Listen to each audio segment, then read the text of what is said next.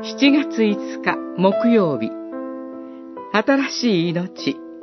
ローマの信徒への手紙6章。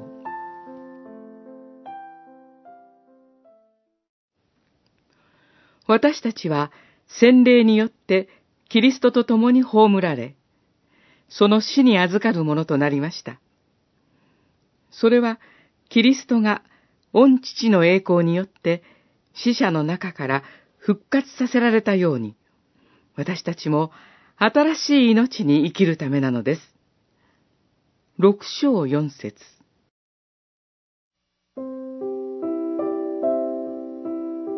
キリストにある新しい命とは、キリストに結ばれた命です。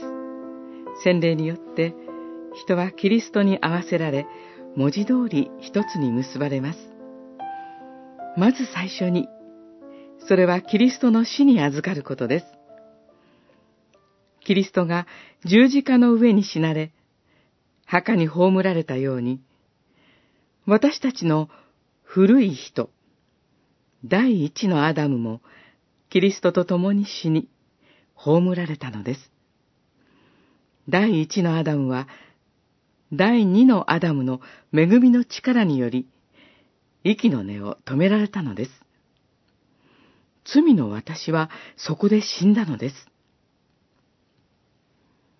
次に、それはキリストの復活に預かることです。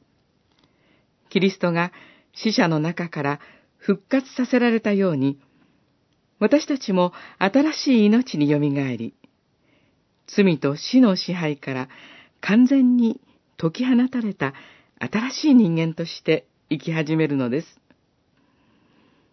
巫女を信じる者たちは、巫女の死と命にあやかります。巫女を信じる者たちは、今や死から命へと移っています。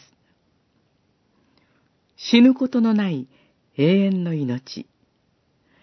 新しい命を生きる祝福を分け与えられています。